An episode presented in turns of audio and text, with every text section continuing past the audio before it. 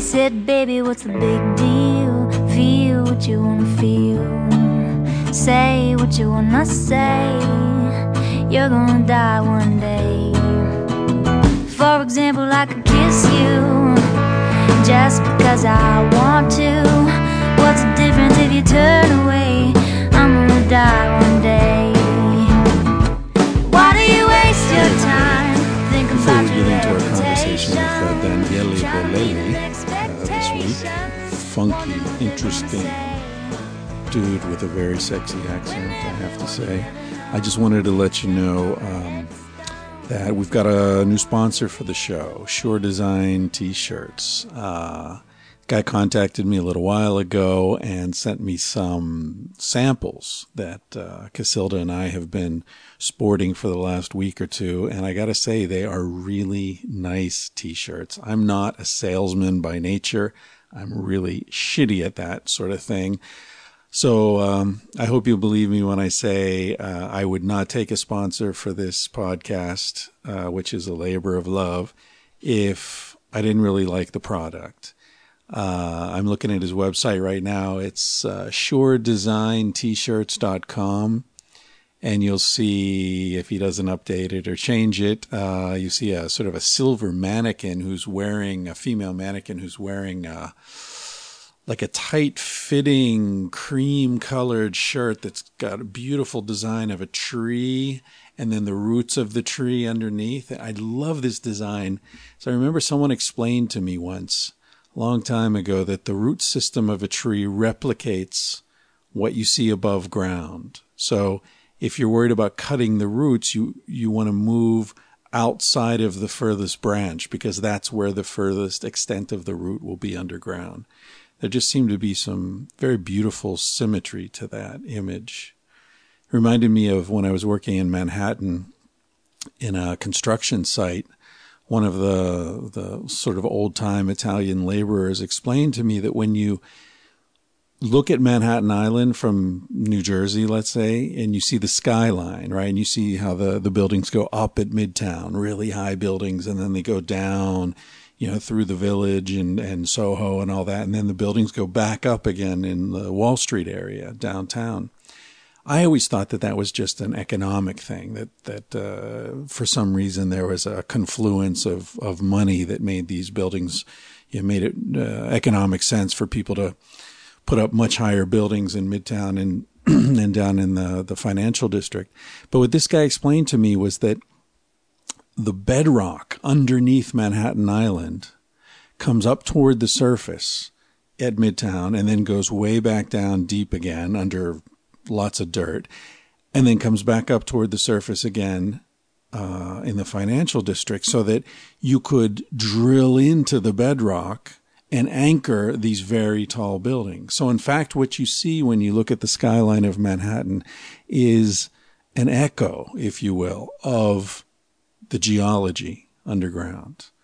Very cool. So I love this sort of subterranean expression of something that you see on the surface, which is all a very tangential way of saying that SureDesignT-shirts.com has some pretty cool stuff. We're going to be doing some tangentially speaking t-shirts with them and some Sex at Dawn shirts and some other stuff that we've got in the works. Um, so within the next uh, couple of months, we should have those, and I'll tell you about that. Anyway, uh, you can check out the podcast at feralaudio.com. Check out some of the other podcasts that they've got, uh, including the Duncan Trussell Family Hour. Duncan's the guy who got me into this mess in the first place. And in fact, I think uh, I think he's also sponsored by Sure Design T-shirts. I think that that was the connection. That's how they we got in touch with them.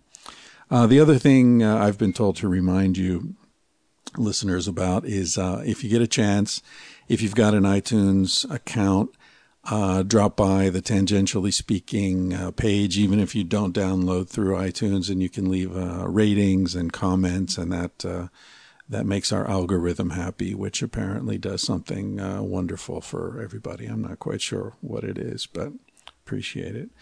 All right, without further ado, let's get to this conversation with Daniele Bolelli, who I first heard about from my friend Pete McCormack, a documentary filmmaker um, who's in the in the archives. I did a podcast with him earlier. Um, Pete and, and Pete interviewed Daniele uh, for his film about Bruce Lee, I believe, because Daniele is a, is a martial arts expert as well as a badass historian. All right, hope you enjoy the Baby, podcast. what's the big deal? If you wanna be free, say what you wanna feel. Welcome to another edition of Tangentially Speaking. That was Carsie Blanton singing Smoke Alarm, as always, at the beginning and the end of the show. Beautiful song. You can check her out at carsieblanton.com. That's C A R S I E. Blanton, the way it sounds, B L A N T O N dot com. She makes her music available for donation. Uh, amazingly, you just sort of put some money in the tip jar and take what you want, and she trusts you to be fair about it. She's a very interesting person. And uh, if you want to check her out a little more, there's um, an entire episode of Tangentially Speaking where she and I hang out in Brooklyn, listening to the jets landing, flying over the apartment in uh, Park Slope, and she even plays a couple of songs live. It's a really Nice. it's nice, yeah. Her father, you know, funny story about Carsie. I I got an email from her out of the blue, as I do since Sex at Dawn came out. I get emails from strangers all the time, and uh, so she sent me an email just saying, "Hey, I'm a I'm a musician. I'm a young woman. I'm in an open relationship, a long term relationship, and um, I just kind of feel like." For the the the campaign for sexual openness to continue, people like me have to come out and and just declare ourselves. And so I did. I wrote a blog about my sexuality, and you know, I'm a woman who loves sex, and I'm not ashamed to admit it. So I thought I'd say it publicly. I thought you'd like to read the blog. So she sent it to me, and I read it. and It was really well written and thoughtful and interesting. So I linked to it on Twitter and Facebook and all that. And um, yeah, and then somebody, and then and then we started talking about the podcast that I was planning at that point. I said I'd love to interview you, and she said, uh, you know, if you want some music, you well, so I listened to some of her music, and there's this song that's so beautiful. Uh, if you haven't listened to the words, it's really worth checking out. It's it begins, um, "Hey baby, what's the big deal? Feel what you're going to feel, say what you're going to say, because you're going to die one day." Like and Works for me. Yeah, exactly. I mean, what what wiser philosophy Yep. of life is there? So uh, anyway, long story short, she I, I posted this thing that hey, I think I'm going to use one of her songs for the podcast, and somebody else wrote in and said, "Oh, she's great, yeah." And her father, you should check out her father. He wrote a book called Radical Honesty, which is. and anyway, I knew of her father because he was profiled on This American Life, this amazing 15 minute episode when they had a TV show for a couple of years. Um, and uh, they profile this guy. He was running for Congress against Eric Cantor, who's number two in Congress now, the only Jewish Republican in Congress. Turncoat, traitor to his race. Um, but anyway, he. Um, he ran against Eric Cantor in Virginia, got 25% of the vote with no party affiliation. The Democrats refused to uh, support him because he, there's nudity in his workshops, these radical honesty workshops. People get naked and talk about their insecurities, about their bodies, and so on. And that's Uh, bad, yeah, and that right? freaked out the Democrats. And uh, yeah, but he got 25% of the vote. And anyway, the profile's great. You can see it on YouTube. It's um, his name's Brad Blanton. He's a politician who doesn't lie about anything. And it is just so charming and wonderful. So anyway, it closed this uh, circle to get Carsie involved with this. I'm here today with uh, pronunciation Daniele Daniele, yeah, you pronounce it Bolelli. very well. Yeah, perfect. and then if you say it with more Italian added, Daniele Bolelli. That's right. That's the way Italian just sounds like Spanish with attitude yeah, to me. Totally. Yeah. It's, uh, in fact, Spanish is a piece of cake. It's like to me, I understand it as uh, if people speak slow, I get Spanish, no Right, problem, because it's the same thing. All I do is I basically add s's to whatever. You know, they put an s at the end of every Italian word, and that's Spanish. Basically, Really? So- Yeah, yeah. A little rhythm, a little more music uh, to uh. it. Yeah, yeah.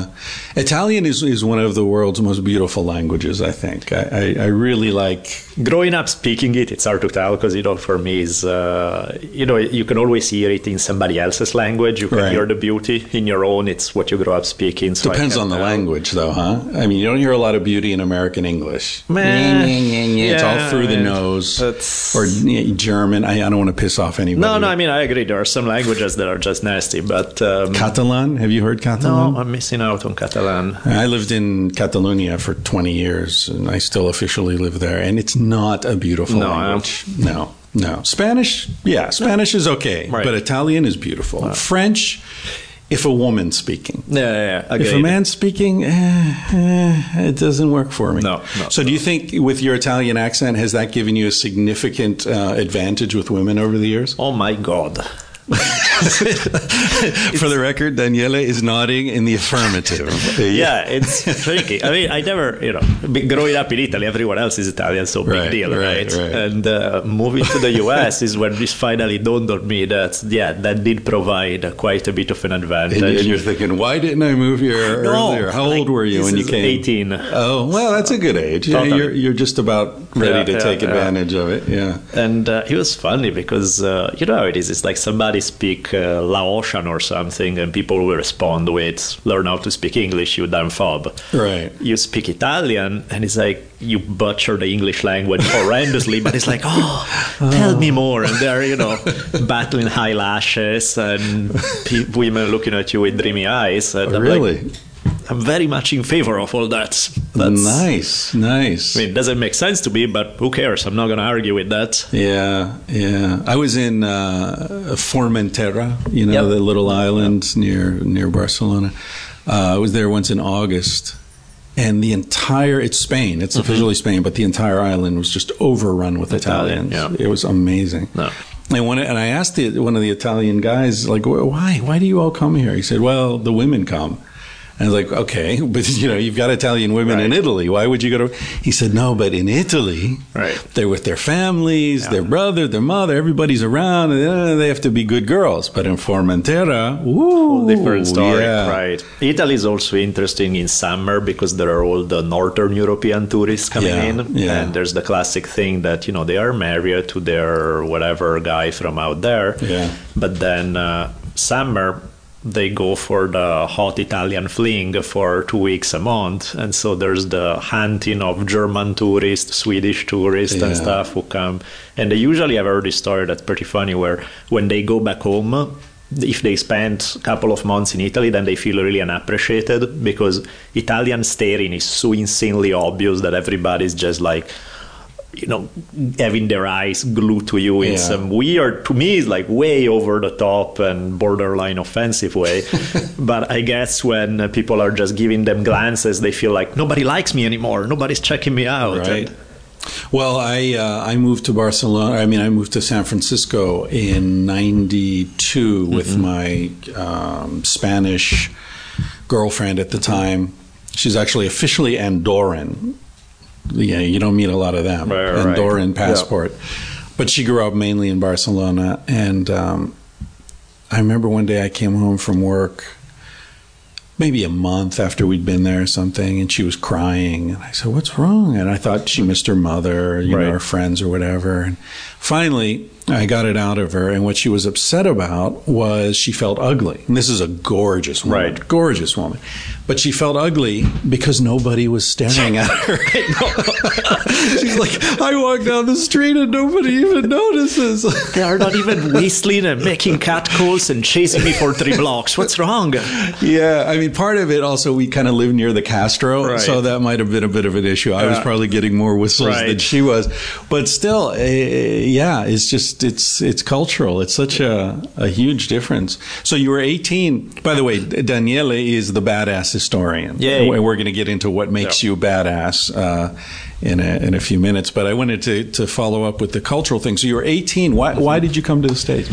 Uh, the thing about Italy is that as much as I, there are some things I like about Italy, but it's very old culturally. Right. You know, it's very kind of conservative. And I don't mean just not so much politically, but in terms of attitude. You know, Mm-hmm. if you come up with a new idea, a new project about anything, you're gonna have ten people sitting at a bar telling you why it can be done. Can't happen. with right. very good arguments, Right. but the attitude is always no. right. And I like the fact that US is sort of the exact opposite, where sometimes even ideas that shouldn't fly sometimes fly, where Yeah. people are more willing to take risk, even stupid risk, but at least it's Yeah. exciting. You know what I mean? It can be a lot worse, but it can also be a lot better. Whereas Italy is sort of that middle of the road, neither this or that, no risk, no chances, nothing too horrible or too amazing is going to happen. So it's great if you want uh, sort of um, if you don't really care that much for creating anything, for um, amazing new ideas or anything, then it's great. To be on vacation, Italy is an awesome place. Right. But in terms of getting anything done with your life, it's mm, not so much. So did you at 18 you decided to come to the states? Yeah. Really? Was it a high school thing or college? Yeah, or- after high school, I was I came here to visit twice on vacation, Hmm. and I kind of liked the vibe. And of course, pe- places always look cooler when you don't live there, so it's a little Right. easier. But still, I was thinking, US, I had no idea what my life would be like.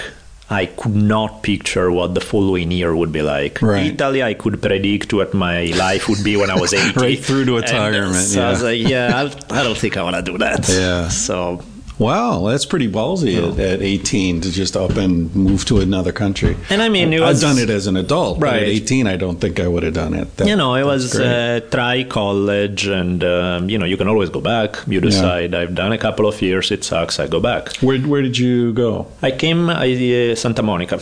Oh, I you came out straight here, to. yeah. Oh, well, that's a good choice. I always meet these people in Spain, you know, who tell me because I taught Mm. English there, so I'd get uh, students who were going to go to college in the states or whatever. And you know, so it's like, oh yeah, I'm, I'm going to Detroit. How, what's Detroit like? You know, or or Iowa. Right. You know, Good luck. "Eh," and, Yeah. and they're picturing Hollywood. Yeah. you know, and they're going to Nebraska or something. Yeah, not quite. Like, yeah, it's America, but it's not what you're thinking. Right. Yeah, yeah. So, you- so you came to Santa Monica. Wow. Yeah, Wow. and I mean, it was Good interesting because it's uh, it looks great the first six months, and then I begin I began to actually appreciate some stuff about Italy that I took for granted when I lived in Italy because social relations out here were way Ah, more yeah, just yeah. skin deep. Right. Very pleasant at first, but Right. nothing beyond that. Right. And so I was like, this sucks. You know, this is I, I didn't get the um, the difference in friendship in Italy versus friendship here. So after I struggled, the first six months I had a blast. Then I started struggling with it. I decided to go back. I went back to Italy. By the time I went back, I wasn't feeling at home in Italy either. So I'm like, hmm. I don't feel at home in Italy. I don't feel at home in the US. This sucks. I don't feel at home anywhere. Came back here just for vacation, thinking, whatever. I'm just gonna eventually go back to Italy, even though it sucks. I don't know what to do started college just a semester for the hell of it just because i needed my student visa to stay active and yeah. Within a few days i met a really hot woman and so i was like I think I'm gonna stay. You know, It's amazing. Uh, the United States It's is an awesome amazing, place, and I think I'm gonna stay here. You know, it's awesome. Yeah, yeah. Oh, yeah. Two days ago, it sucked. Now, oh, heaven on earth. Yeah. Yeah, I did that. I moved to, to Manhattan. Uh, I, after after college, I went. I hitchhiked to Alaska and worked on fishing boats for a couple of years. well, a fishing boat. uh, The second year, the first year, I was at a salmon cannery, which is uh, yeah, very interesting. Uh, but then I decided. I, w- I think I want to live in a big city because I've never lived in a big city. Right. Now, this is all bullshit, right? The truth was there was this really hot Puerto Rican girl named Anna that I wanted to hang out and see what was up with her. But I made up this whole narrative of how I wanted to experience New York and I was going Right. to, you know, get a job at driving a taxi and, you know, get this gritty New York experience. Come on, man. It's all uh, just was chasing pussy. Yeah. Yeah. Yeah. Well, anyway, that's the story. I remember there's a New Yorker cartoon. It's like two old professors sitting in the, you know, in the like uh, on the grounds of the campus, and this really hot young woman's walking by, and one professor says to the other, "Well, there it goes, professor. The answer to every question." Can't argue with that. yeah. So uh, all right, so then that sealed your fate. Huh? That that was it. Yeah. Because then, even after the relationship was done and over with, by then I had gotten more used to US. I Right. started finding my niche. I started training martial arts a lot more than I'd done before. And So I you really- started martial arts in, in Italy. I started in Italy, but I was for like three, four years. I was kind of messing with it, not really serious, not really knowing which one I was gonna do to start with in a more systematic fashion. And then, so during that time is when I got more into martial arts. Uh, I things in general were clicking better and everything. So even by the time the relationship was over, I was like, no, now I feel okay in US. Yeah. I can I can do this. Is I don't know if Italy. I assume Italy is similar to Spain. You're talking about friendships, and um, I, I experienced what you were talking about. That there's um, there's uh, an ease of connecting with people in the states, but it's much harder to develop any depth. And a lot of that's because people move so Yep. much. You know, That's I mean, exactly you end up making friends with someone and then they move away, or you do. You know, which is a common American thing. But also in Spain, I found that a lot of people are friends with the people they grew up with. Yep. And so it's harder to to get to integrate yourself into people's social circles because those circles are set and they've mm-hmm. been that way for so long. And even if, you know, and they're very friendly and they'd invite me over and we'd Right. all hang out, but it's like, okay, everybody around this table has known each other since they were three years old. Right. And there's me, Yeah. you know? Uh, is, is Italy like that as well? Yeah, it's very very much. static, Yeah. right? People don't leave town. They, which is both the good and the bad, right? Yeah, Because on one hand yeah. you get that, which is very tribal in a way, and Right. there's something very cool about that. And on the other hand is why nobody never gets anything done on any other way because you're always stuck Right. in the same three miles around there. Right. And I mean, it's changing. You know, if you grow up in big cities, people tend to experience life outside of it more. They travel abroad. What part of Italy are you from? Milan. Milan, So uh, you know, industrial. yeah, ugly as hell, but Yeah, you yeah. know, it's uh, it's big industrial Yeah, city. it's a and, uh, serious place. but um, but you know so at least is um, the metropolitan aspect at least makes it easier to connect with a wider world. Yeah. but uh, otherwise yeah people tend to stay put a lot longer. So it's and to me the problem was italy wasn't friendly enough. You know to me i needed more out of human relationship in a way that i wanted something more than that. Coming to us was a big shock because definitely there was a lot less than that even. So i was like shit this really doesn't I don't know. And eventually I adapted. I realized, okay, what I want doesn't quite exist. I mean, I'm sure it exists somewhere, you know, but not exactly. It would come. at- Like, for example, I hang out in uh, on some American Indian reservations where, you know, life sucks in a lot of ways. Extreme poverty, high rate of alcoholism, lots of, you know, the negative statistics. The plus side is there's the idea of the tribe, this sense of community is so damn strong and it's beautiful. There's something really amazing about it. But at the same time, the price to pay is so nasty in other ways that it's not exactly like everybody want to sign up and be part of it either. So it's it's tricky because you know my ideal would be of uh, sort of globalized tribes in a way, you know, a tribal aspect which I really deeply love for the intensity of human relationships that it brings, but at the same time not tribe as in stuck with the same thirty people all your life and you never leave your valley, but you know connected with a bigger world. Hard That's balance. it. You're right. I mean, I, I'm working on uh, a book now called "Civilized to Death," Mm-hmm. and and part. I mean, a lot of the the book is a critique of civilization, Mm-hmm. and and a big part of it is community, right? And how community's been so fragmented and fractured and Yep. commodified and so on.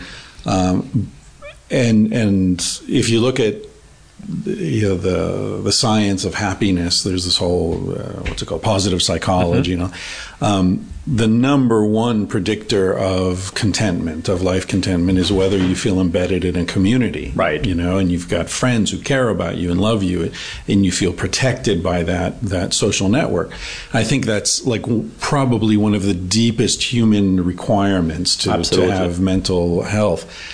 Um, and you're, but you're right that that the other side of that is you're limited by those relationships as well. So.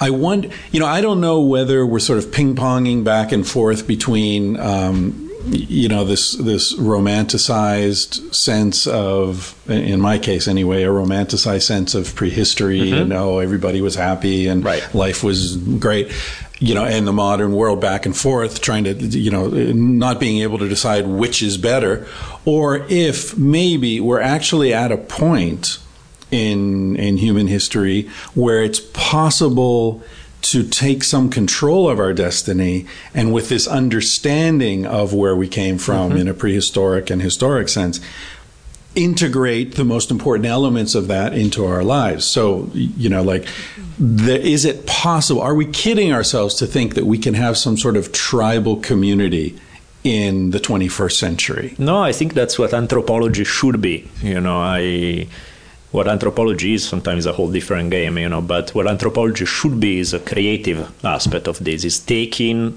what we know about the human past, in some cases even the human presence in other part of the world, mm. uh, borrowing basically from different cultures, different time periods, borrowing in the sense of taking what can work now because you right. know nobody you can read the best book about what life was 10,000 years ago or what life is today in a different place doesn't really matter because you're not going to be able to live in the exact same circumstances so it's it's entertainment you know what i mean yeah. it's fun you can fantasize about oh that would have been cool about this and that and then right. of course there are also the other things that were not so cool that go with it but to me what good anthropology should be is being able to study this stuff, to be able to take great ideas and how we can reinvent them today.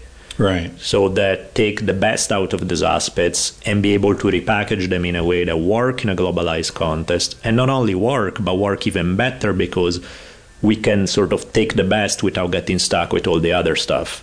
So you're proposing almost like um, an applied anthropology yeah. or a uh, prescriptive anthropology, yeah. right? Because yeah. it's about making making you elevating the quality of human life. Right. If it's just about some academic crap, studying something that has no relevance to how you walk out of the classroom and leave, who cares? That's just purely a weird masturbatory exercise. Not even, because at least masturbation leads to a good orgasm. That there's a redeeming quality to that. You know, a yeah. lot of academic stuff is purely for its own sake. There's no point. So, is this what makes you a badass historian? Seriously, yeah. so, uh, okay, I, then I want to be a badass anthropologist. Yeah, that's yeah, the way to yeah. do it, right? Which explains why we both. I first heard about you from uh, our mutual friend Pete McCormack. Yeah. Uh, there's, if you listeners out there interested, there's uh, an episode with Pete. I don't mm-hmm. know if you heard. Yep. Um, Pete is a fast talker. He is. He is a fast talking son yeah. of a bitch.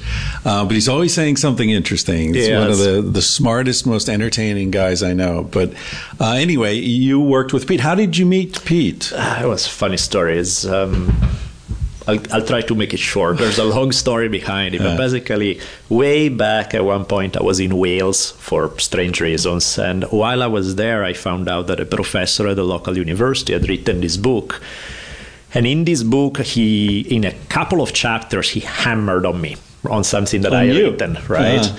And so I figured, Pap, okay. So I showed up to the guy's office door, knocking on the door, saying, "Hello, I'm Daniele Bolelli." And, no kidding. And uh, it was a fun interaction. I mean, the guy was actually really nice, and yeah. it was a good interaction. But what happened is, I don't know if out of guilt or what, but when they called him because he's a top uh, Bruce Lee expert, so they ah. called him to be part of this documentary that Bruce Lee's daughter was putting together. Right, right. I am Bruce Lee, and they asked him, "Do you have anyone else you would recommend?" And so he mentioned my name name. And so Pete called me one day and saying, "Are you available in LA tomorrow morning to shoot?" I'm like, "Sure," you know. And so that's how I met him, and we did the interview. And we we got along really well because Pete is a really smart, really nice guy. I like him a lot. And yeah. so after that, we started chatting more, tossing ideas about future projects, and so that's how it started. Ah, okay, cool. Yeah, it's all and because of my mafia connection and showing up with my gun to the guy's office saying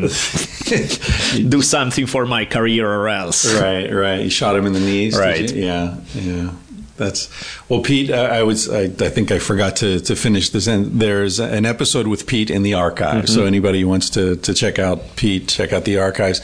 He uh, directed uh, this film I Am Bruce Lee, Mm-hmm. which broke all audience records on Spike TV, where you're Yep. you're featured, and uh, Kobe Bryant and. Uh, Bruce Lee's daughter. Who else? The guy on Modern Family, who's Yeah. uh, like, uh, what is he? A jujitsu expert or yeah, something? apparently, yeah. His uh, study with the Gracies. Funny uh, guy, I know. amazing, Not the guy you would picture. No, definitely. he, he's he plays this sort of schlubby old dude, but apparently he's a real badass. Yeah. There's Mickey Rourke. in Mickey there, Rourke, right. yeah, right, right. Someone else. Oh, oh, uh, the the Filipino, the great Filipino boxer, Pacquiao. Yeah, Manny Pacquiao. Except he speaks no English, so he, he had like three words because but they flew to the Philippines. To I know, and did they people went to interview me, and that's when they find out that he spoke no English. it's like, oops, this is going to be tough. Yeah. yeah. And then Pete's other, uh, he, he's done a lot of films and, Mm-hmm. and various various stuff. But uh, the other film, which I have to say is one of my all time favorite documentaries, is uh, Facing Ali. That's awesome. It's An really amazing. amazing. Uh, Yeah. Mm-hmm. Just uh, that was my introduction to him. Pete read Sex at Dawn and got in touch and said he'd done some films and mentioned this Ali film, and I said, "Oh, I love Ali. I grew up watching Ali." Right. And um, Pete put a DVD in the mail and you know FedExed it over to Spain, and Cassie and I looked at it and about halfway through the film, Cassie looked at me with this sort of stunned look on her face and said, "This man is an artist." Seriously, he That's really a great is. film. Yeah. And it's and you know anyone who I'm sure it's available on Amazon.com, probably on Mm-hmm. Yep. on Netflix and whatever. Um, but even if you're not interested at all in boxing, it's an amazing film because it really isn't about boxing. No. It's about it's about a kind of love and respect that men can have for each other when they are trying to knock each other senseless. And it's it's really about and I, I was so moved by the fact that Ali sometimes would have his agents set up fights with guys who were down on their luck so that the payday would really Yep. help them out. Ken Norton and Yep. the, the guy in Toronto, I don't remember his name, uh, uh, who's I think his wife had had committed suicide Oh, and yeah, one of yeah. his kids, His kids OD'd heroin, yeah, and it was like his life and he was a tough bastard and like Ali never knocked him down. Yep. And uh, yeah, it's just because you know he's going to beat somebody up between the big title fights, Right, you know, so for the tune-ups and. You got half a million dollars or something in 1972, whenever that was. That was a lot of money. It's I'll still get a lot knocked of out by a lead. That's Yeah, good. for half a million dollar. Mike Tyson, it might I might hold out for a little more. Yeah, there's a meanness to the dude. That's Yeah, yeah, yeah, Those fights with Tyson, it was kind of like you know watching the you know. I used to feed. I, I used to take care of these. Um, what was it called? It was an Indian rock python for my biology teacher in high school. And this thing was like. 20 feet long in this big aquarium and I had to like drop a live rat into the thing. Right. The Tyson fights always reminded me of that. Really? You know, the one guy sort of running around like a nervous rat and the other one just watching and waiting for the moment and then it's over. Yeah, yeah, Boom. yeah. Gone. Anyway, okay. So so uh did you did you study history uh, right off the bat? No. No, that would be too easy, right? Yeah, yeah. No, I started out. I originally started anthropology because I had a Ah, more okay. romanticized view of what anthro could and should be. I And you're moving between cultures. yeah, It's it's a natural sense, thing to look except that yeah. then I met a lot of anthropologists, Right. and that quickly changed my mind. it's, it's very academic. scary. I mean, the field work is great. It's Yeah. great that you know somebody goes off to Africa or whatever, but then afterwards, the career opportunities are pretty limited. Yeah, and plus he's, he's like everybody who's heavily involved in academia. Not everybody, because the exceptions are the cool part. But the norm of academia in any field is boring as hell. It has to be dry. If it looks even remotely exciting, you're you're a bad guy because you're compromising academic Yeah, integrity or some kind. So is I hate them all. But in this case, I hated anthropologists first because they, you know, I had these big ideas of how it can be and realized, yeah, that's keep your ideas in your dreams because that's not the way it is. So I got my BA in anthro. Decided uh, actually I didn't even decide. I had I had applied for a PhD in anthro, and I had uh, a um, couple of professors who wanted to work for me. It was already kind of a shoe in. The guy on the committee hated these guys, so as something against them, made sure that they wouldn't take me. And that's when I realized by then I was already kind of turned off by Anthro. I was like, you know what? let's try something else. My main motivation also back then, Italy had a mandatory military service, and you could only Ah. postpone it as long as you were in school. Right. So I'm like, I need to do something, you know. Yeah. So I picked up um, um, American Indian Studies, which was kind of a cross Hmm. between uh, anthro and history. And plus, I was already so heavily involved with native communities that it was the master was a piece of cake. So I Ah. did that.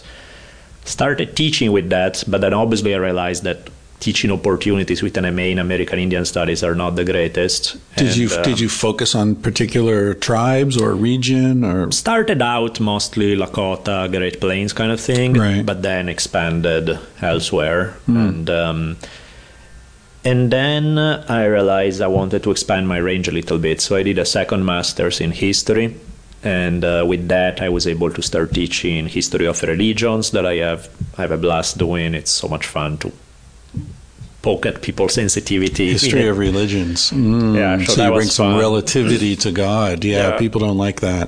No, uh, or Yeah. they like it as long as you're picking on all the other religions. Right, Not so much when it's their own. Right. But, um, so that was that. I started teaching U.S. history, which is funny because I didn't grow up in U.S. I never took a U.S. history class in my life. I just they told me, "Can you teach it?" I'm like, "Sure, of course. Let me hit the books real quick." And, uh, so, and, but I'm all, kind of all over the place because I taught in. Um, I taught classes in Asian American Studies, not being Asian American and never having taken a course in Asian American Studies, so that was fun. But because I came up with sort of this idea about uh, martial arts, uh, both in cinema as well as history and philosophy of martial arts. And it's not like they had anybody else who could do that class. So if you, they like the course, you would just be either me or nobody. So they decided, ah, let's take the weird Italian guy. Sure, why not? Students like him, so sure. we need the money, so bring students. Hey, it's and, uh, entertainment. And uh, so I've been kind of really all over the place, is, which is the ultimate crime in the eyes of academia, because you're supposed to specialize in one thing and one thing only, and never, you know, if you're a historian, you're supposed to know everything that happened on that street corner in 1712 between 6 and 6.15 p.m., and that's all you're ever going to do, right? And that's really not the way I work. I, I thrive on connections, and I Right. thrive on ap- applying this stuff to life because ultimately to mm. me that's what it's all about you know i don't care about anthro about history about psychology about philosophy about martial arts or rather i care about all of these things but i only care about them in the in the measure that they serve life to Right. make life more fun more enjoyable more that's what to me it's all about the specific field whatever gets old really quick after a while Right. Yeah, the knowledge is is. I, mean, I guess there's some value in knowledge for its Sure. own sake, but I agree with you that, that knowledge that has some practical value is really life's short. Mm-hmm. You know, life is short. So if it doesn't have some practical value and, and application to life, yeah, yeah, there's there's something very masturbatory about it, as you as you said earlier. Yeah, and I mean by practical, we, we're not just saying, uh, "Hey, study business" or something. Practical can be No, poetry. you know what I mean? But because yeah. it about meaning, you, bringing because it- meaning yeah. to your life, Yeah. and and and coherence, and yeah, I mean, I studied literature for Mm-hmm. that same reason. It's like, you know, well, what am I going to study? I, I'm not, I'm young. I'm 18. I, I'm you know passionate and interested in the world, so I'm going to study literature because it's talking about life you Yeah. know what life is and that's you know i read henry david thoreau and my my uh, my real intellectual passion in those years was the the american transcendentalists Yep. who are sort of like they were like Buddhists, but they didn't know. They didn't know Exactly. anything about Buddhism. Yep. But, you know, they were all about God is in nature. They were Right. almost animists, and and uh, yeah, really interesting, interesting stuff. And then, of course, you know, similar to you, I, I had a a crisis where I, I mentioned I went to Alaska, right? So I I said I went after college, but really what happened was I skipped my junior year. I found a loophole in the student handbook where I could graduate on time and skip my junior year. Nice. So I took off and went to Alaska, and. Um, had all these adventures and you know I went to prison and got shot at and you know all this crazy shit happened Right. and you know I went when I went to Alaska I was like um, you know I was I was a, a standout student I won all these awards I you know you know protege of the head of the department Right. and all this stuff and um, in the course of that trip to Alaska and back, I came to see that I was becoming a pedantic pain in the ass. Right. Uh, you know that I, I mean, I went to Alaska in my backpack. In addition to the tents and the sleeping bags and all that, I probably had seven or eight books. Right. You know, the collected poetry of D. H. Lawrence, and you know all this. The typical reading of the guy in the Yeah. salmon cannery. Yes, yeah, of course. exactly.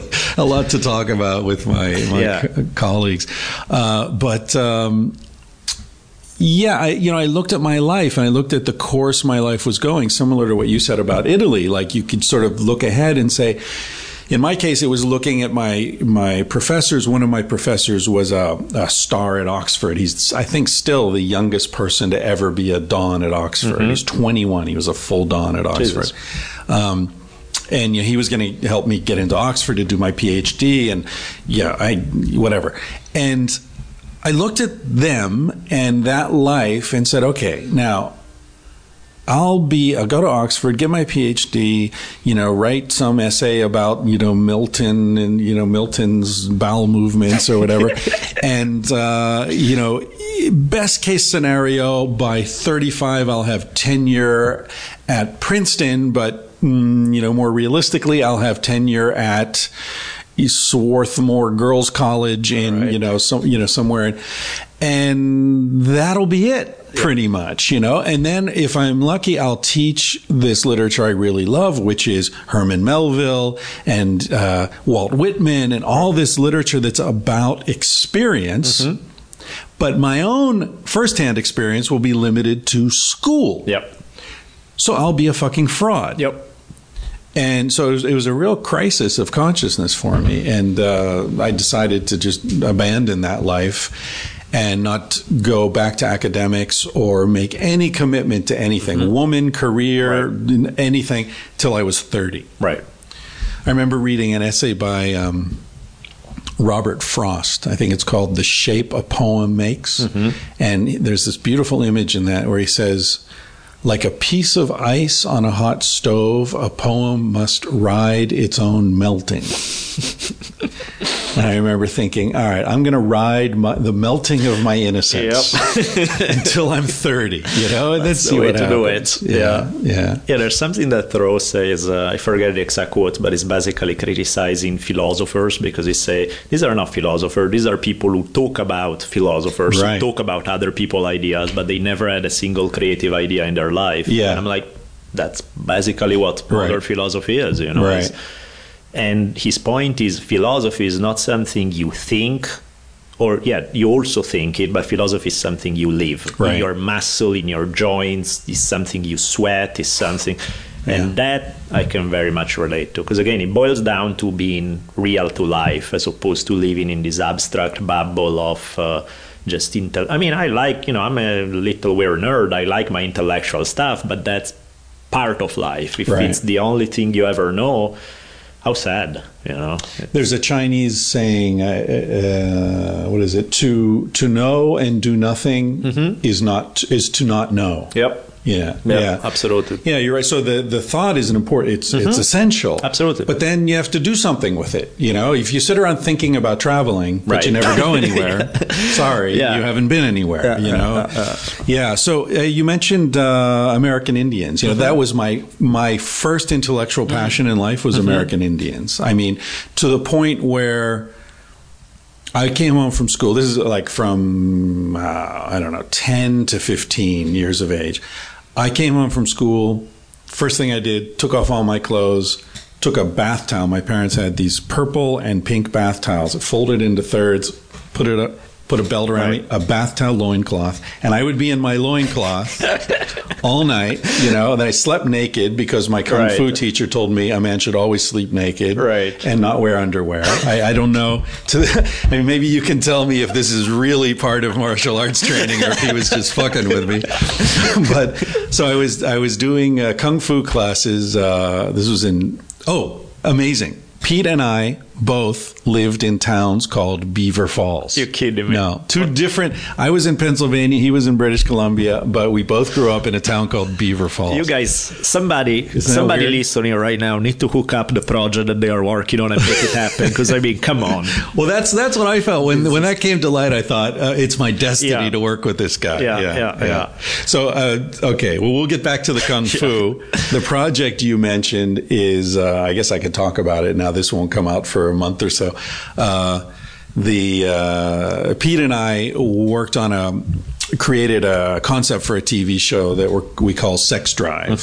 Turn on the truth, and the idea is to you know, it, it probably will never get made because the idea is to make, take an uncompromising, um, clear-eyed, non-judgmental look at human sexuality. Right. What could be more subversive and obvious than Right. that, right? And uh, so, you know, we want to. I mean, there are all these. There are like eighteen um, episode summaries in the pitch package. Um, you know, like uh, you know, what is gay? We think we know what it means to be gay, but what Right. does it mean? You know, there are other cultures around the world. There, there are cultures in Papua New Guinea that believe that semen contains the essence of masculinity. So the boys who like the sort of alpha male, you know. Quarterback of the football team kind of guys who want to grow up to be the most macho, suck as much cock as possible, Right. so that they'll ingest all this masculinity and then be be real Yep. he-man. Is that gay? You know, what's that? Right, right, right. You know, so there are all these interesting constructs around things that seem obvious to us, which Yeah. gets back to your points about anthropology.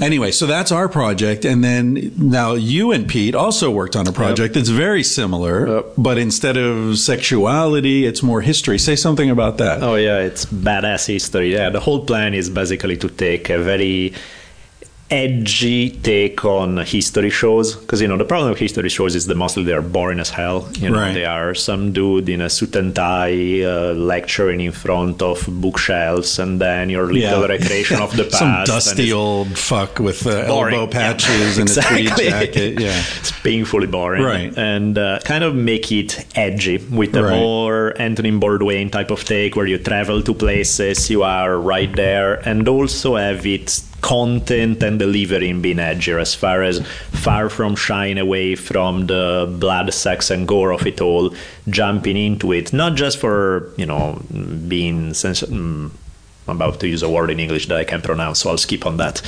Uh, not just for the sake of show, which I mean, granted, entertainment is good and sex and violence not only sell, but they sell because we like them, because they are fascinating to us as humans. But beside that, kind of taking a um, not shying away in, in the sense from real authenticity when it comes to uh, human experience, when it comes to um, just the you know character, historical characters that are extremely controversial. Like one of my idols is this guy Ikkyu. He was uh, the illegitimate son of the emperor of Japan at the end of the 1300s he became one of the giants of Zen in uh, at that time. But the guy's absolute his main passions were Zen, sake, and women. And that's all he lived for. And to him, they were part of one and the same, you know. And so, working on characters like that, that are defies expectations and uh, you know give you a deeper appreciation for what it meant to be this crazy Japanese dude in the 1400s is there's a real there's storytelling involved. It's not just some random stuff about who was president at the time Right, yeah. uh, real human experience with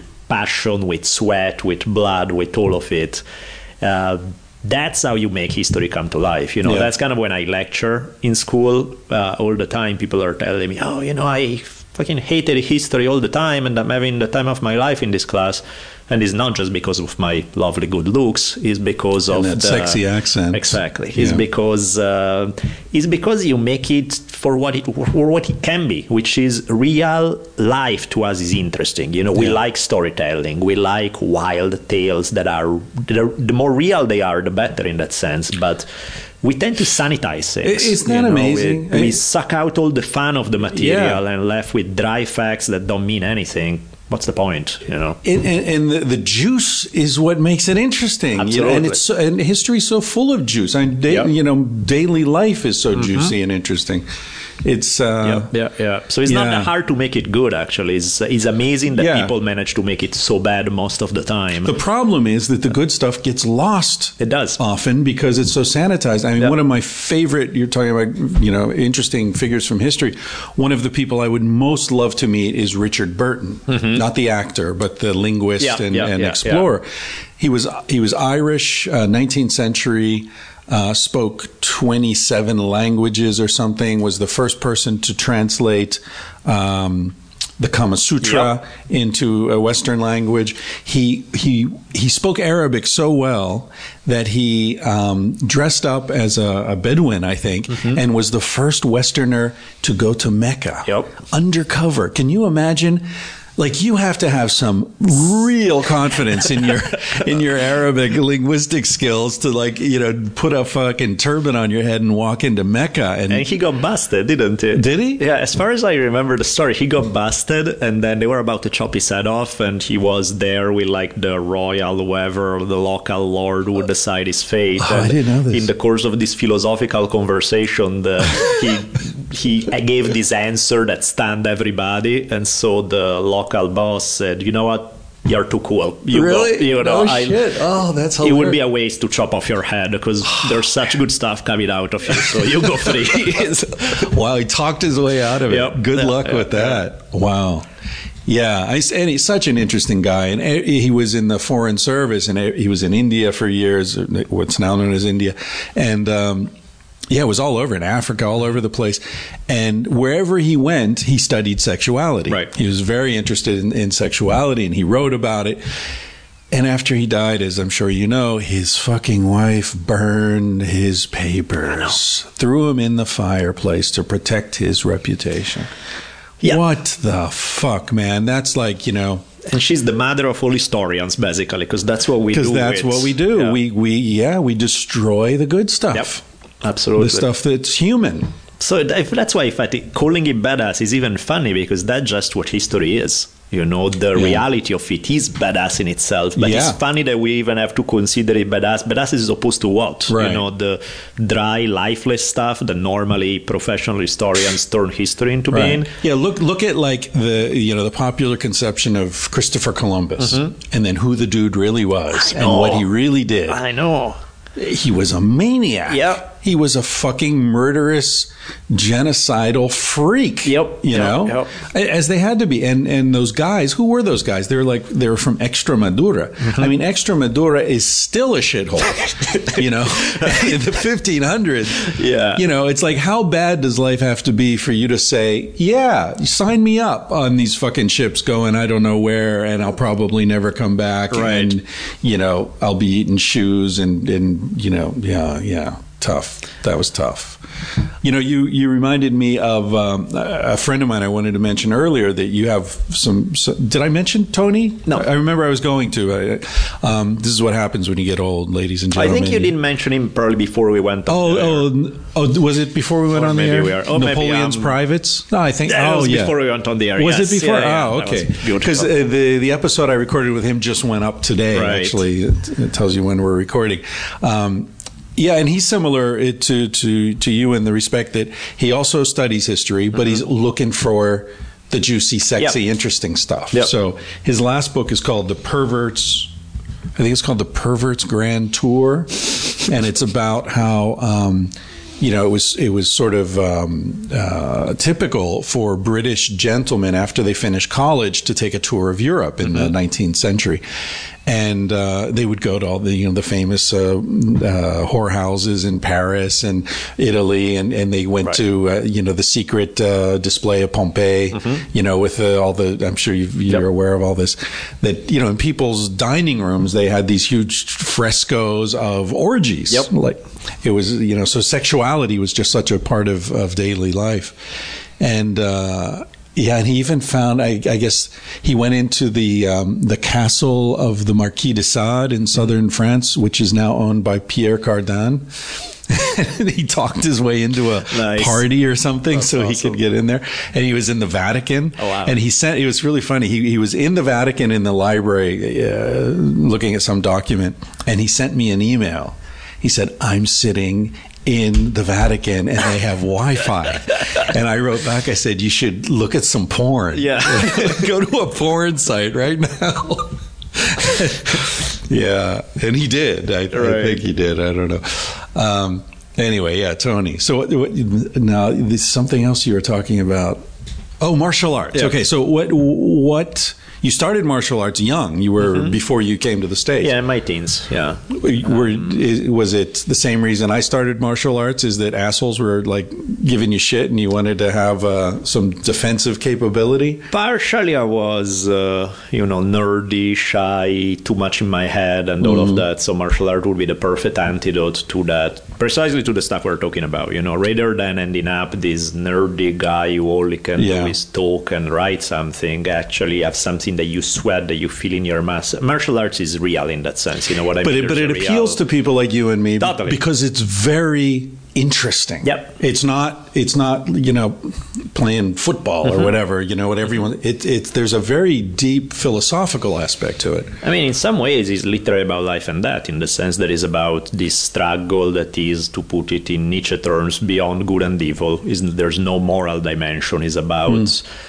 wins and who loses, who and not again uh, throwing a ball somewhere, which can be fun, but it's a, that's a game. The martial art, in a sense, is about a basic human struggle, just grappling with violence, grappling with conflict, ultimately grappling with your own sense of mortality. Yeah. Because the thing that you figure out eventually in martial art is that everybody loses eventually. There's no getting out of it. You know, mm. we, hmm. we get enamored with the empowerment of martial arts, with the idea that we become these killing machines who can get out of any situation Bruce Lee style.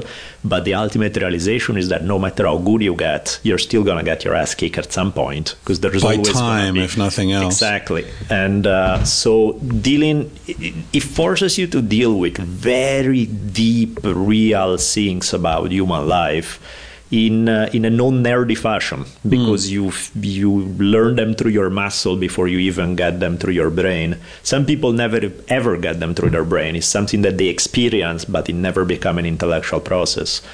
So I like it a lot. I started playing with martial arts, but then I I had sort of this romantic view of martial arts that was very, you know, I read Zen Buddhism, I read all these things. So I was like, I wanted, you know, Master Yoda to teach me the way of the Force kind of thing, you know. And so I had a bit of a romanticized view of the whole thing. And it's funny because my process was the exact opposite that normally people have, which is they start being all, I want to punch somebody's head off, and mm. eventually they get the deeper philosophical right. stuff. I started with the deeper philosophical outlook, and eventually I was like, shut up with philosophy already. Let's just fight. You know, I'm I'm tired to I talk all day. Enough of that. Let's just go for the raw experience. So I started going. My taste got progressively more barbaric over time. So whereas I started doing Tai Chi and you know the pretty right. stuff, eventually right. has been all uh, mixed martial art, uh, Brazilian Jiu Jitsu, boxing. You know, uh. where it's about action. There's right. spar because a lot of martial arts, if you don't spar, if you never spar, it becomes another philosophical thing. Right. You know, it's something that I would do this if somebody did that. It's like, how the fuck do you know? Have you ever, eh, is that ever happened? Have somebody ever tried to knock your head off? Yeah. and sparring, of course, in a relatively safe fashion, give you as close to the real experience as you can get without actually going out and getting killed by somebody. Yeah. And so it's um, is appealing to me because it forces me in very real fashion to deal with fear.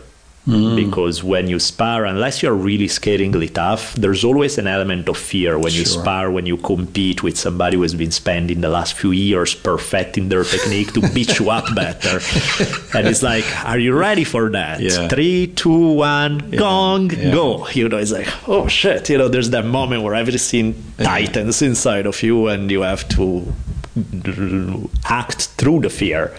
Yeah. Do you do full contact? Yeah. Yeah. It's scary as hell, man. Yeah. It's like it's. I spent um, a lot of time before. Anytime I've ever done fights, before a fight, man, the, the week before I'm in a panic. The night before I don't sleep. I spend.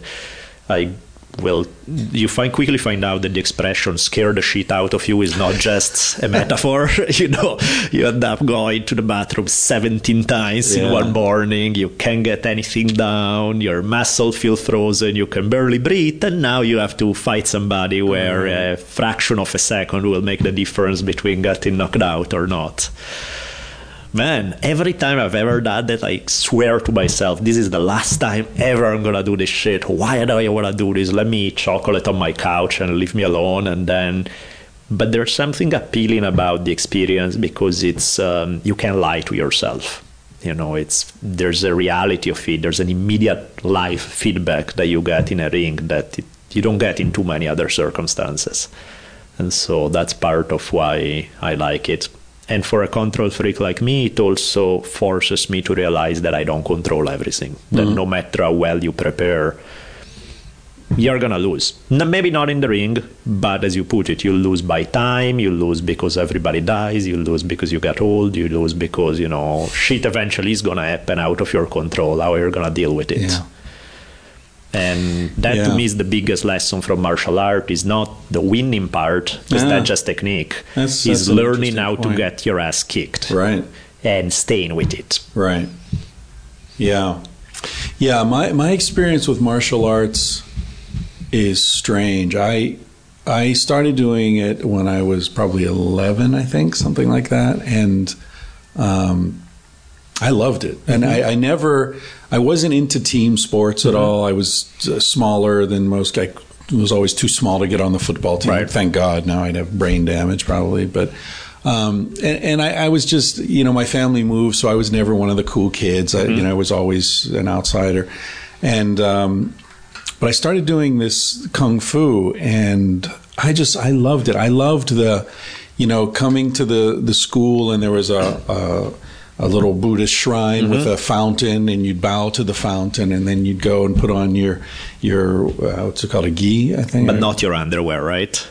no, no underwear. Okay. No underwear. Uh, you know, and and uh, then you'd bow to the floor, and there was this respect for the school and and uh, the meditation and the learning to fall and the, all, you know, it, it, it was just. Um, I, I found it uh, fascinating and and, and and and empowering in a sense. I mean, I never, I never fought anyone using it, but I, it made me feel more comfortable in the world in a way. Definitely. Um, but then something weird happened. I was 15, and um, I, I wanted to. Uh, I, I, from a very early age, I was fascinated by psychology, and I was reading these books about um, dream interpretation and stuff like that. And uh, I, I was born in 62, so this is 77. And, um, you know, this was like ESP was real big, Right. you know what I'm talking about, and telepathy and all this kind of stuff. So I'd read this book about dreams, and I had a tape recorder next to my bed, one of those early tape recorders where the microphone had an on off switch. And, um, I, I sort of trained myself to wake up after a dream, a vivid dream, and I would just sort of half awake and I would turn on the microphone and, and say whatever the dream was and then turn it off and go back to sleep. And, and then when I got home from school the next day, I'd listen to whatever I'd recorded the night before. So one night I had this dream that my teacher, who was a guy named Roy Wetzel, he was probably 27 years old. He was half uh, Okinawan, half American. Uh, and he he basically ran the school, and he was this really good-looking guy, and he was super badass, and you know he was the the sort of ideal figure. And his father, who was named Willie Wetzel, was this creepy old dude who always sat in the corner with sunglasses on, never said a word, but sometimes he would be there watching the you know the thing. And he was just this menacing thing. And there was the story that Willie, who had the highest Dan, you know, tenth Dan black belt in this style, had gotten the you know like the final test in in China in those days. This was the, I don't know if this is true. You probably Sure. know more about this than I do but the story that went around was that when you went for the the highest level they would uh, get volunteers from a prison and the idea was if the prisoners killed you, they go free. But if you killed all three of the prisoners, then you got your tenth Dan. And the prisoners could have like a chain, Right. a sword, a knife, and they could choose a weapon, not a gun, obviously. And then they put you in a room with these three guys, and Right. someone comes out alive, right? So that was the story about Willie, and that's why he was so weird and whatever. Um, so anyhow, one night I have this dream. I'm standing on a hillside looking down through a bamboo forest, and there's a, a path at the at the base of the hill. And I see Roy come mm-hmm. running in left to right, and he stops in front of me, and he looks back over his shoulder, and he's scared. And I've never seen this guy Right. scared of anything, right? And then he runs off, and then right behind him comes his father mm-hmm. chasing him Right. very weird dream. So I recorded the dream, went back to sleep, went to school the next day, forgot all about the dream.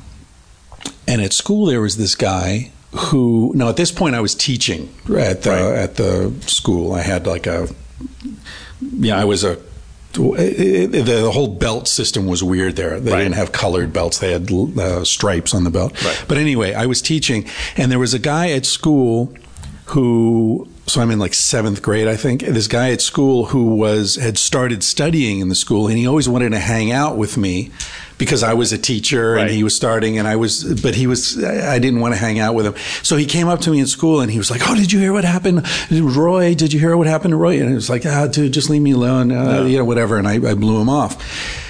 So then uh, after school, my mother was waiting for me at the bus stop, which she never did because it was like a four block walk to our house. And she was waiting and she said, Are you okay? I said, What, what are you talking about? She told me that that night, Roy had killed his father. They had, uh, Roy, and, and there was, it was in the paper and Right. I- it's a big thing. But what happened was Roy had gone home and found his father stuffing his mother's head into the toilet. And they got into a fight. The mother ran into a room, locked the door, and Roy's daughter was there, and they and they stayed in the bedroom. And the father and the son fought, and apparently there were samurai swords on the wall. They took the swords down. The swords were bent at right angles when the police got there. Jesus. Willie was dead. Roy had uh, a hundred and some stitches, including inside his esophagus. What the hell? I don't know how that happened. So I'm like, what the hell? Yeah, this is like I always thought of, of this kung fu as like a peaceful, Right, right, beautiful, right. almost Yeah. dance kind of thing. And here this guy had killed his father. My idol had Right. killed his father. And then of course I turn on the tape recorder and there's my fucking dream. Right. Exactly. Very, very intense. That's So, and then my family moved to Connecticut Right. shortly after that, and, and the school burned down, and there was all this like crazy karma going on. So that's my my experience with martial arts. I was Damn. scared. I felt after that because you know you learn. You learn to respond without thinking. Sure. Mm-hmm. Right? Someone comes up from behind you and puts you in a chokehold. You just go Sure. and you just do it. You don't Right. think about it. But of course, then I'm thinking I'm walking around like I'm going to kill my friend who's Right, right, joking right. with me. You know, I was I was pretty freaked out by that. damn. Yeah. That's an experience right there. Yeah, And that's, by the way, what we mean by that's in history. That would be the kind of story that gets edited out, and that's where the juice is. You know, the Yeah. story you just told. This is you tell stories like this. This is regardless of whether what lesson what draw from it, what you think about it. That's a hell of a story. You know what I mean? Just in itself, the basic elements of it all yeah, yeah, then you can kind of make up whatever you want about it but damn that's a story and that's scary weird disturbing gets you in the gut you know what i mean yeah. and uh, but man talk about some serious adipositious there and weird uh, pretty father, edible. yeah yeah, yeah, Yeah. pretty Oedipal. Yeah, Roy was in prison for a while, but I eventually, I mean, I moved away, but I was told that he got off on self defense charges. But this is after he'd been in jail for a year. Or Mm-hmm. right right right Yeah.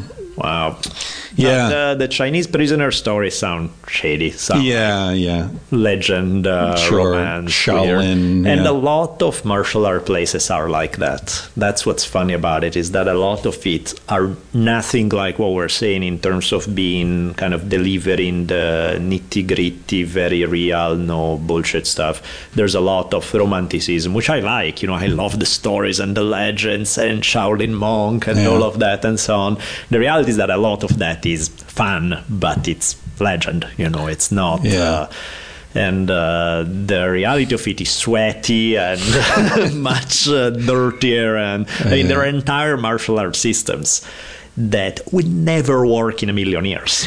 I was You know I was on mean? Joe It's Rogan's like- show the other day, and, Yeah. and he said that he said the Chinese systems are bullshit. He's and, and that's what I studied. Right. He's like, all this, you know, based on animal movements and all this. and that's exactly what I did. It was, I mean- crane, serpent, and tiger, and Even that, monkey. it's yeah, not necessarily and not always Yeah. because i mean there have been chinese guys who have done some amazing but you know they it depends how you st- even the same system you know what i Yeah. mean is like take something like i don't know wing wing chun in a lot of uh, schools you see some of these guys and you're like yeah good luck applying that. But that doesn't mean that every guy who has ever applied it sucked that bad. Uh, if you look at tai chi today tai chi you're not gonna most people are never gonna be able to apply to fight. It's like a movie meditation. It's beautiful Yeah. it's nice but it's not for fighting. Right. back in the early 1900s there are these clippings from chinese newspapers that say "Oh, it's a real pity that people only know tai chi as this brutal fighting martial arts and don't know the health aspect of Yeah, it you know because right. they train different. It changes, yeah. and so what tai chi done by one guy 150 years ago was like is completely so even there you know i wouldn't be as um, radical in the all chinese stuff is crap because there is some good stuff not a lot today today a lot of it is And also, uh, it depends what you want, right? Depends a what lot you of want. People aren't even interested in fighting. Precisely. They're interested in in in the the balance and Right. the development of you know the physical fitness and. Yep, yep, yep. Have you ever studied Aikido? Aikido, no. I've always been attracted by Aikido because I like the philosophy. Ueshiba's ideas are brilliant. I like the aesthetical is beautiful. Yeah. But that's taking to a point, at least the way it's taught today, because from what I hear, Ueshiba was indeed badass and very fighting oriented. But the way it's taught today, so much of it is let's just dance at that point you know what i mean is like if it's about movement and balance and thing because they take something and they turn some techniques that could be martial art oriented except that the guy being the attacker does all the work throwing himself all over the place with you, you know? like one of my favorite aikido stories of all was this guy was telling me there's this technique in aikido which is sort of this where you don't touch the guy and you're supposed to just be using energy to basically flip him Yeah. And I was talking to this guy. He's like, "How does that work?" I said, "Well, I don't know how it works in general, but this is my experience. I went into the school and I didn't know any better, and the teacher did that on me. He lifted his forearm right above me, and I didn't fall. and so what he did is he dropped his forearm straight on my nose, and then and we did it again, Yeah. and I still didn't fall. And so he dropped his forearm straight on my nose. By the third time, he was like Pavlov's dog. He lifted his head, and I just threw the hell of myself on the back. and I was like, out of there. I'm like, oh, I see. So, that's, so you know, I mean, I like it. I think it's really a it's beautiful martial art. I like how it looks. You learn how to fall, which is a great skill. Um, It's a very important skill, yeah. It's a great meditation. In terms, the martial component in most Aikido places is non-existent. The thing about, for me, the the value of uh, the primary value of Aikido is the um, is the psychological aspect of Mm-hmm. it. I, I, I mean, I after that experience with you know my teacher killing his father, I shy. I didn't go near martial arts for Right. for years. I, and then I was starting graduate school. I was in my first class in grad school, and it was about um, addiction studies. And the uh, the professor interesting. You know, I, I went into that class. I had done a lot. I mentioned before we went on the air. I'd done a lot of uh, research on altered states of consciousness and drugs and you know all this kind of stuff. So I went into this class thinking this teacher's going to talk about how all drugs are bad, and Right. he and I are going to have a big problem because that's bullshit, and I know it's Right. bullshit, and I'm not the kind of student who just sits there quietly, you know, and. Instead, this guy came in the first day and just blew me away with how, how cool and smart and open minded he was. And at one point, he said, um, He said, "Look, if you're you're uh, dealing with uh, you know someone with an addiction problem, they are going to come to your office." Angry. Mm-hmm. Most of them are coming because they're forced to come. Their right. wife, their boss, the police. Somebody said, "You either go get this therapy, or we're divorced, you're fired, whatever." Um, and he said, You can't get caught up in their anger. You can't take it personally. You can't resist it. Yep. What you need to do is find a way to take that energy and use it, redirect it in a positive way that'll help this person. Right. That's the best you can possibly do. If you lose your center, you won't do anything, right? And I, I raised my hand. I said, That sounds kind of like Aikido. And he said, come talk to me after class. We'll talk about that. So I went up after class and he said, look, I can't, I couldn't say this in front of the students, but if you want to be a psychologist, you'll learn more about the human mind from Aikido than you'll learn from this school or any other school. I agree. And you should really consider it. And, and we got to be friends and, and he said, um, he said, why don't you go take some Aikido classes? This was in San Francisco. I said, "Look, man, I'm borrowing money to go to grad school. Right. I, am working in a nonprofit. I've got no, I've got no money for Aikido classes." And he said, "Well, look, here's my my teacher. His teacher's name was Richard Moon, I think." He said, "Go." Check out the class. First class is always free. Check out the class. Talk to Richard. See what. So I go. I took the class, and afterwards, uh, Richard's like, "Oh, you're Pete's friend." You know, I think his name was Pete, the professor. Um, and uh, he said, "What do you think?" I said, "Oh, it was really interesting. I, you know, I really enjoyed the class, but I just I don't have money for this." And he said, "Listen, classes cost you know whatever it was, ten bucks a class. Um, take as many classes as you want. Someday, when you have money, send me a check. If I'm not around, give the money to a charity or a Right. homeless person." And I Can't argue with that. that's Aikido. Yeah. And later I understood that's. Aikido. Yeah. That's Right. Find Aikido is all about it's about um, avoiding conflict Mm-hmm. in a way where people don't get hurt. It's so it's you're right. It's there's no martial Right. component. It's there's a great story. An American was in Japan studying Aikido, and he's like a big tough Mm-hmm. dude, right? And he was on the metro, and uh, the guy, uh, a drunk Yeah, I heard you know story. this story, Yeah, yeah, yeah. right? Yeah. So, well, just for listeners, uh, it's real quickly. This drunk guy, this drunk aggressive guy, gets on the train and he's threatening people and screaming and yelling. And the American is thinking, I might have to kick this guy's ass, Right. And he's feeling very self righteous because he's big and strong and trained, and he's going to be protecting old people and children and whatever. And finally, the drunk is really getting in someone's face, and the American stands up to go confront him and he hears someone say hey in a way like not hey but like hey look what i found and the japanese guy looks and it's this old man and the man says you like sake and the drunk says, "Yeah, I like sake. What what about it, old man?" He's like, "Oh, I like sake too. My wife and I used to drink sake." And he starts telling Yep. the story, and he Yep. draws in the attention of this drunk guy who hadn't even seen the American stand up. Right. And within five minutes, the drunk's sitting next to the old man with his head on his shoulder, crying because he's sad and something happened. Yep, I don't remember. yep, yep. And it, that story, you know the story. It's so that you know the man, the the American later wrote the story, and and he learned an important lesson there, which is that there are ways to diffuse conflict that don't involve kicking anyone's ass. you And know? that's, in fact, philosophically speaking, I like Aikido books tend to be the most fun to read in terms of martial arts. They are great. There's this type of stuff which ultimately is more applicable to life. Yeah. It's brilliant stuff. Yeah. You know, it's absolutely. I think part of what happened with Aikido is that pre World War II, he was a martial art like any mm-hmm. other martial art, with Ueshiba being very badass, based on jujitsu, tough joint locks, striking, hardcore. All the violence of World War II turned off uh, the Aikido's founder Ueshiba, where he started de-emphasizing the combat aspect because he say, "Yeah, great, you become the greatest warrior. Look at So this shit around drop a us." fucking bomb on you. Yeah. And so he really started turning it more into being a philosophy movement and not Ah, that's really de-emphasizing the martial. You are the badass art. historian, man. I didn't. I didn't even think about that. That's that's a very interesting perspective. and it makes sense and so it delivers something else right, Right. that's beautiful in its own right and i that's why it's weird because I really like and respect a lot of Aikido's philosophy and even practice. For me, I think I would have to be a lot tougher to do Aikido because then I could afford to do something softer and gentler Ah, without feeling weird. Right.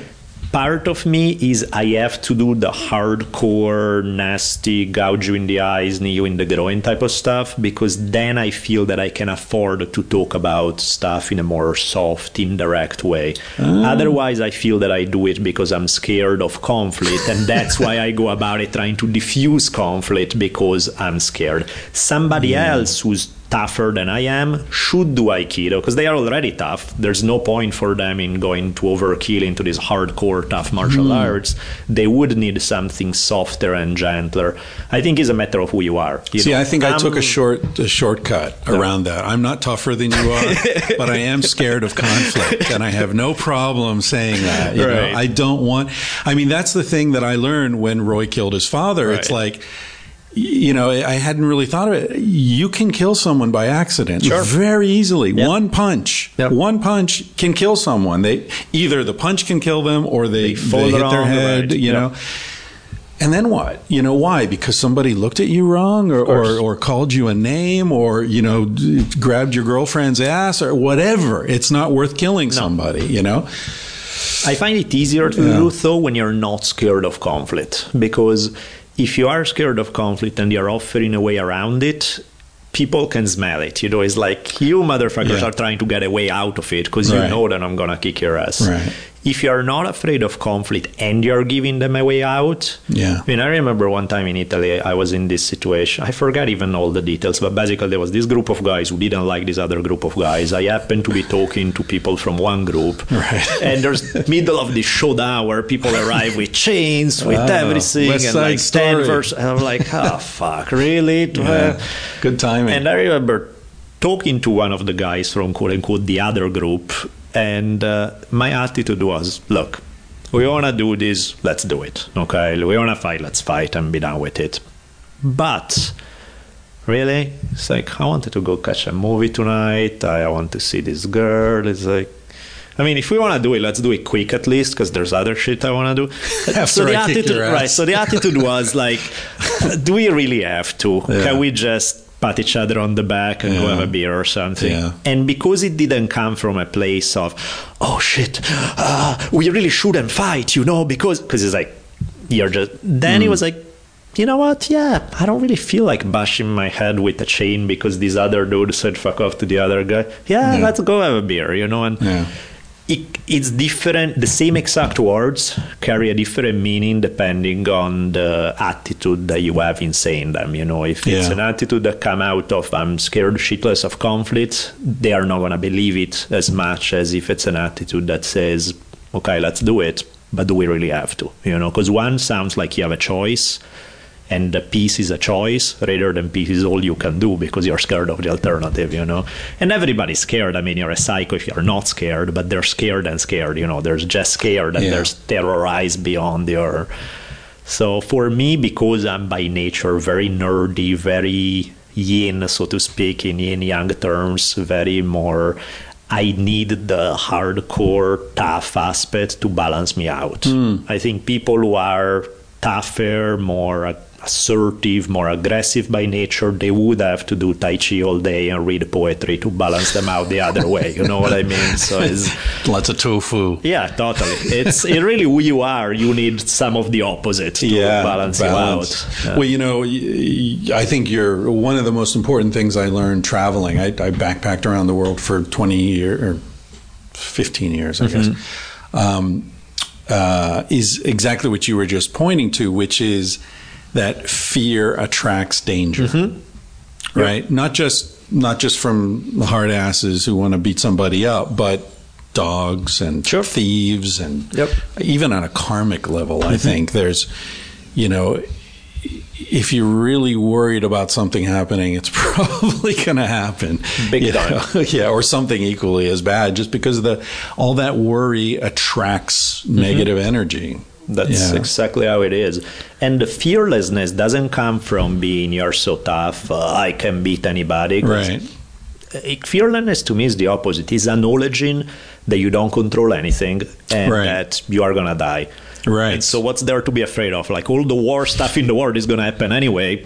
What am I Yeah. scared about? And so- and that that is you know getting back to aikido that's something i love about aikido because i think there's an acknowledgement of of strength through an acceptance of vulnerability Mm-hmm. right so like in aikido the, the physical manifestation is if you know and I, my understanding is that aikido was developed as a way to defend yourself against somebody who had a sword and you don't Mm-hmm. Yep. so you aren't going to block the sword No, right so they they swing at you in a certain on a certain line you give them that Mm-hmm. line right and so in in i've used this in not consciously but i've uh, i've noticed in interviews you know like someone will will really be attached to making a certain point about sex at dawn or the way i write or you know whatever.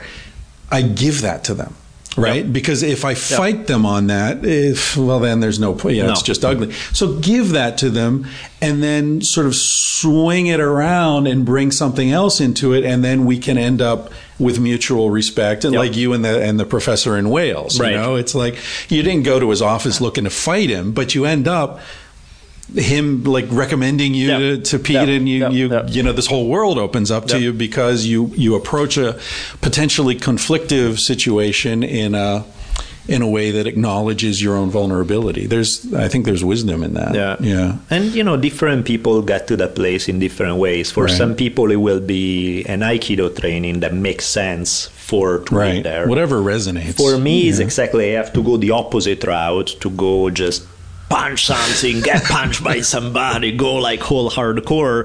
But ultimately, is to be able to do the exact same thing. Yeah. So the point is, whatever allow you to do that is the right thing for you. Whether it's a martial art, whether it's cooking or gardening or whatever the hell it is, is if you lead. That's what I mean by life. The point of it is getting to that spot. Yeah. How you get there is an incident. Is Right. who cares? Right. Is, There are many uh, paths up the yeah, mountain. And Yeah. getting lost into the specific of any one path is pointless because you're missing what the destination, which is what this whole thing is supposed to deliver. Well, Daniele, it, you're su- such an interesting person that I completely forgot to take a break for commercials.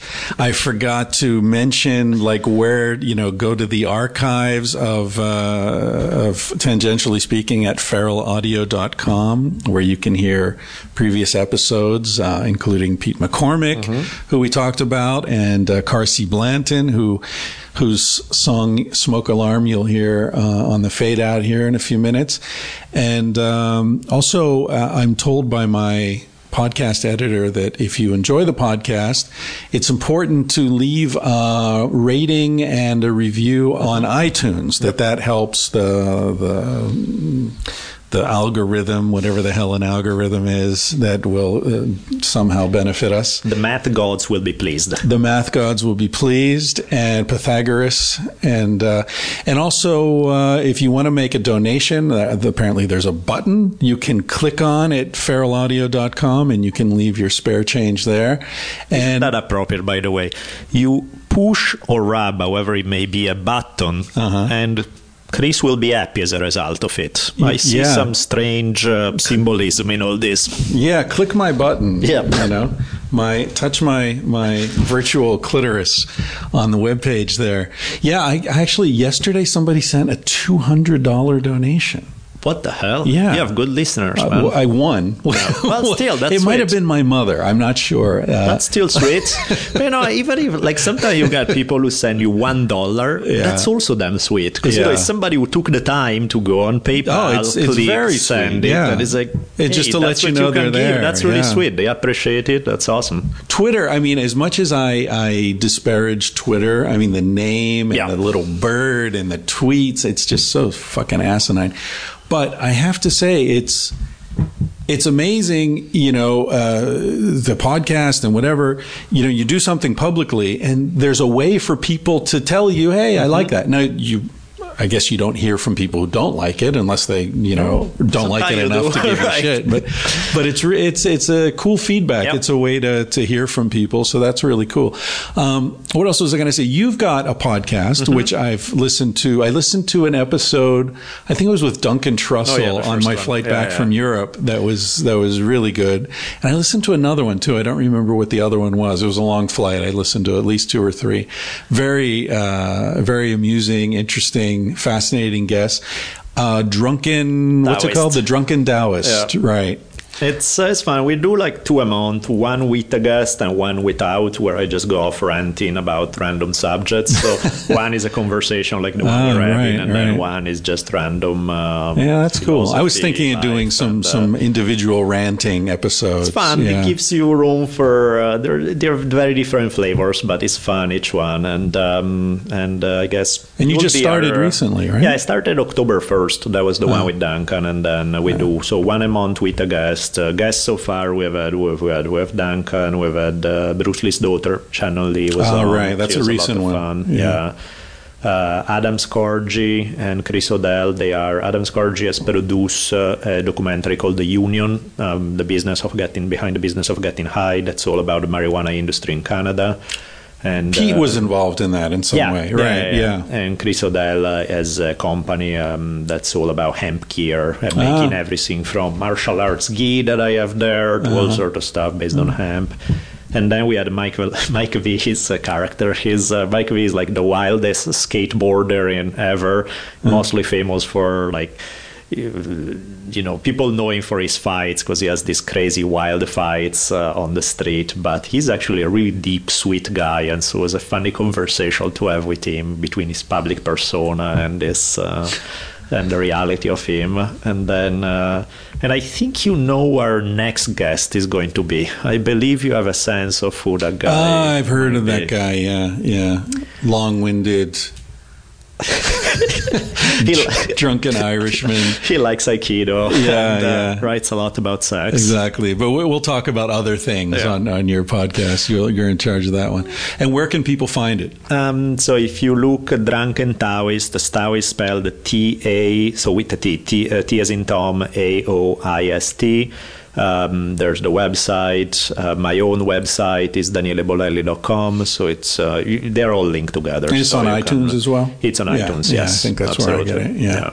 And and have you published books? Anything else you wanna you wanna pitch while you're Yeah, I have a um, couple of books that I've already published. One is about philosophy and martial arts, so very apropos with our conversation called On the Warrior's Path. Oh, one, yeah. uh, I think I've is, seen that. Um, one I did this thing called um, 50 Things You're Not Supposed to Know Religion. It's a, there's a series of books called 50 Things You're Not Supposed Fifty to Know. and Shades they- of God.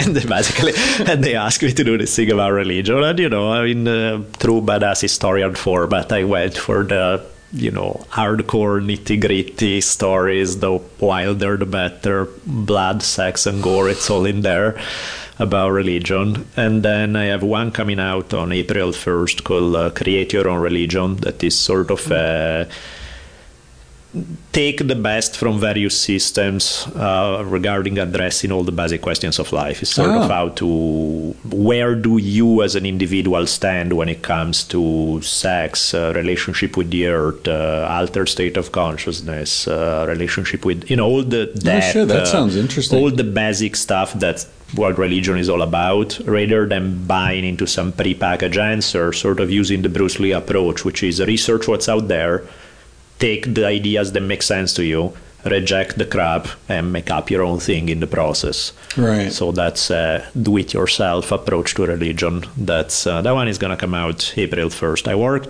on that one forever. It took me like four or five years or something, and I originally wrote this before 50 Things, but they had asked me to do 50 Things first. But now it's finally coming out, so I'm quite happy with that. That sounds interesting. So, uh, that could that could really catch fire. That one. Would be fun. I'm Yeah. not opposed to living in a Hawaiian villa next time we do a podcast. uh, and uh, on your yacht. exactly. Yeah, we'll do it Yeah. on the yacht. All right. All right, cool. Uh, I'm trying to think if there's anything else I need to mention. There are other great podcasts at feralaudio.com, including Duncan Trussell's, which is uh, one of our favorites. Yeah. And you've also been on Joe Rogan's uh, Yeah. podcast a few times. Yeah, but- That's an experience. But just like you, neither you or I will ever remember those because we're too high to ever remember what happen happened. to you So- too? well, that's Joe. You know, it's like first time I met Joe was like, "Hey, I'm Joe. How are you? Uh, you want a joint?" And I'm like, "Jesus!" It's like Yeah. within six seconds. So it's fun. Good conversation with that, Joe. That was really interesting. I, I kind of felt like I was in the in the lion's den there. I mean, talk about an alpha male. Mm-hmm. That dude is like all alpha, yeah. hardcore. Yeah. I was too high and too. The first time I did the podcast with him, I was insanely sick with this mystery illness. I didn't even know if I was gonna be alive the next month. So I was like, I don't care about anything. I'm like, ah, there are like half a million people listening. Like, I don't give a fuck. I don't even know if I'm alive tomorrow. Whatever. Yeah, Let's just yeah. have fun right now. And Yeah, it's funny because it's it's a huge audience, but it's so casual. You know, it's a very laid back. Mm-hmm. Joe thing, you know, just chill out and Yep. and very. I mean, I I sort of, you know, I I uh, I. I fucked up in several ways. I mean, first I, I told him uh, before we went on the air, I, I was trying to tell a story about um, self-deprecating, Mm-hmm. like I'm so out of touch kind of story. And I said, uh, you know, Duncan, when I did the podcast with Duncan the first time, he said, "Oh, you should talk to my friend Joe. He's got a podcast. You'd, you'd be really great on that."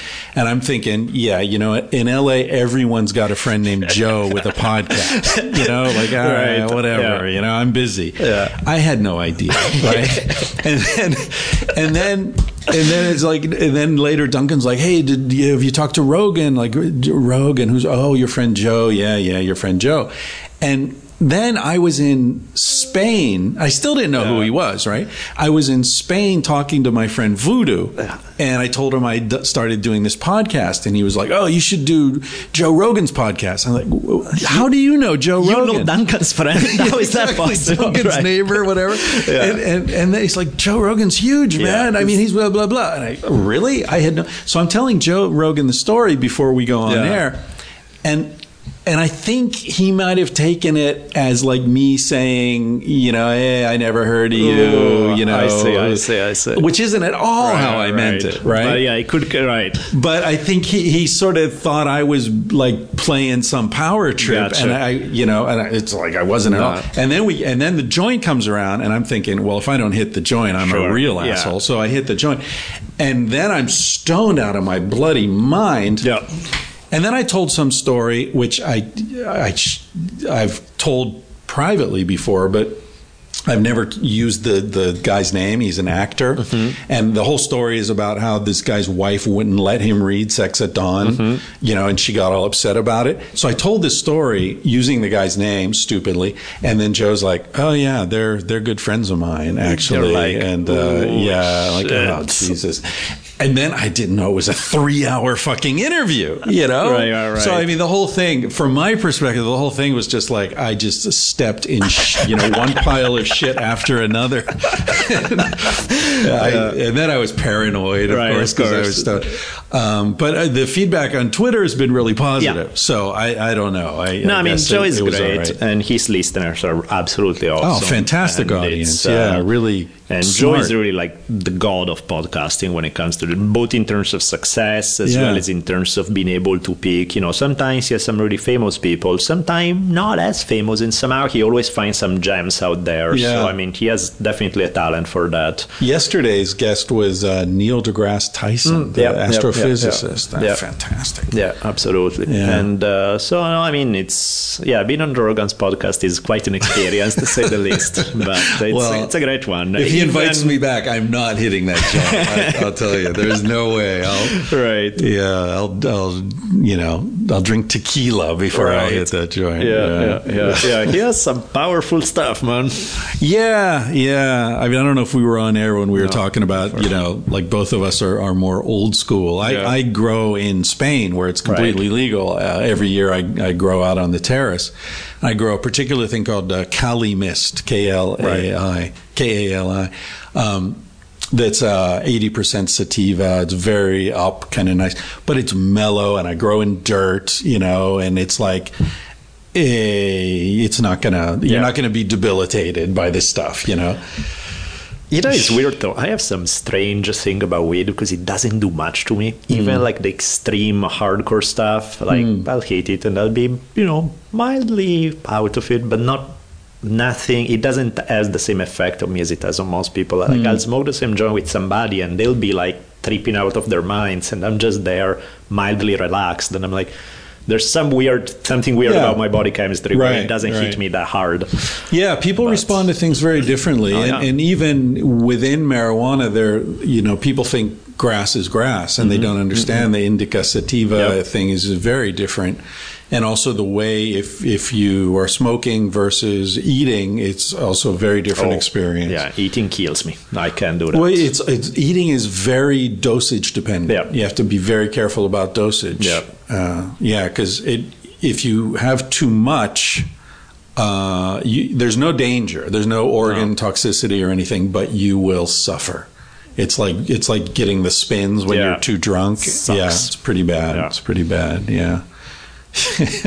anyway, enough about that. Anything else uh, we should be plugging? Where do you teach? good. Santa Monica. Santa Monica College, Uh-huh. Cal State Long Beach. Oh, Uh. Those are the two main places. And as a, as an Italian, do you get a waiver on the sleeping with the students rule? like, are you like like okay, Daniele can sleep with the students, but I'm nobody sorry, else. What were we talking about? I don't remember what. Oh, you want to you want to edit that out? Is there? totally plain. I spoke in uh, I spoke at the New School in, Mm-hmm. in New York a few months ago. I was invited by a professor there named Amani- Emmanuel Emmanuel. Um, I don't remember his last name, probably just as well, but uh, really cool guy, Mm-hmm. Italian guy.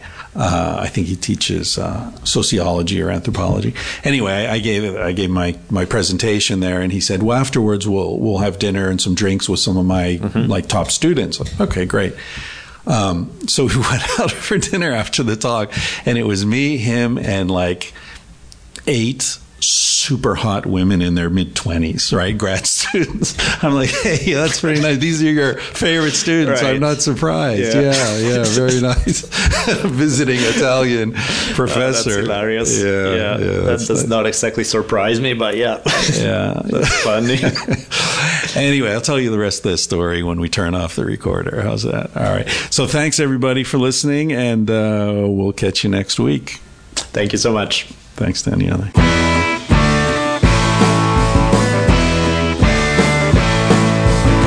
He said, baby, what's the big deal? Feel what you wanna feel. Say what you wanna say.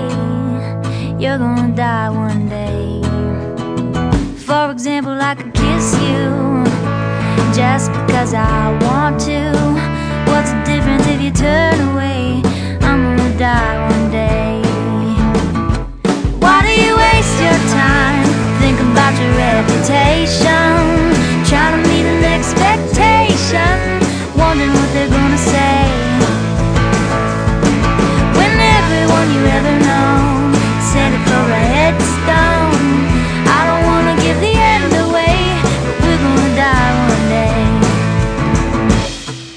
Body is an animal, doesn't ask for much. A little music and a soft touch. Why don't you let it out to play? Your heart is in a bird cage, singing in your chest. You wanna shut it up or give it a rest. You're gonna die one day. Why do we waste our time thinking about an obligation? Running from wondering what we ought to say.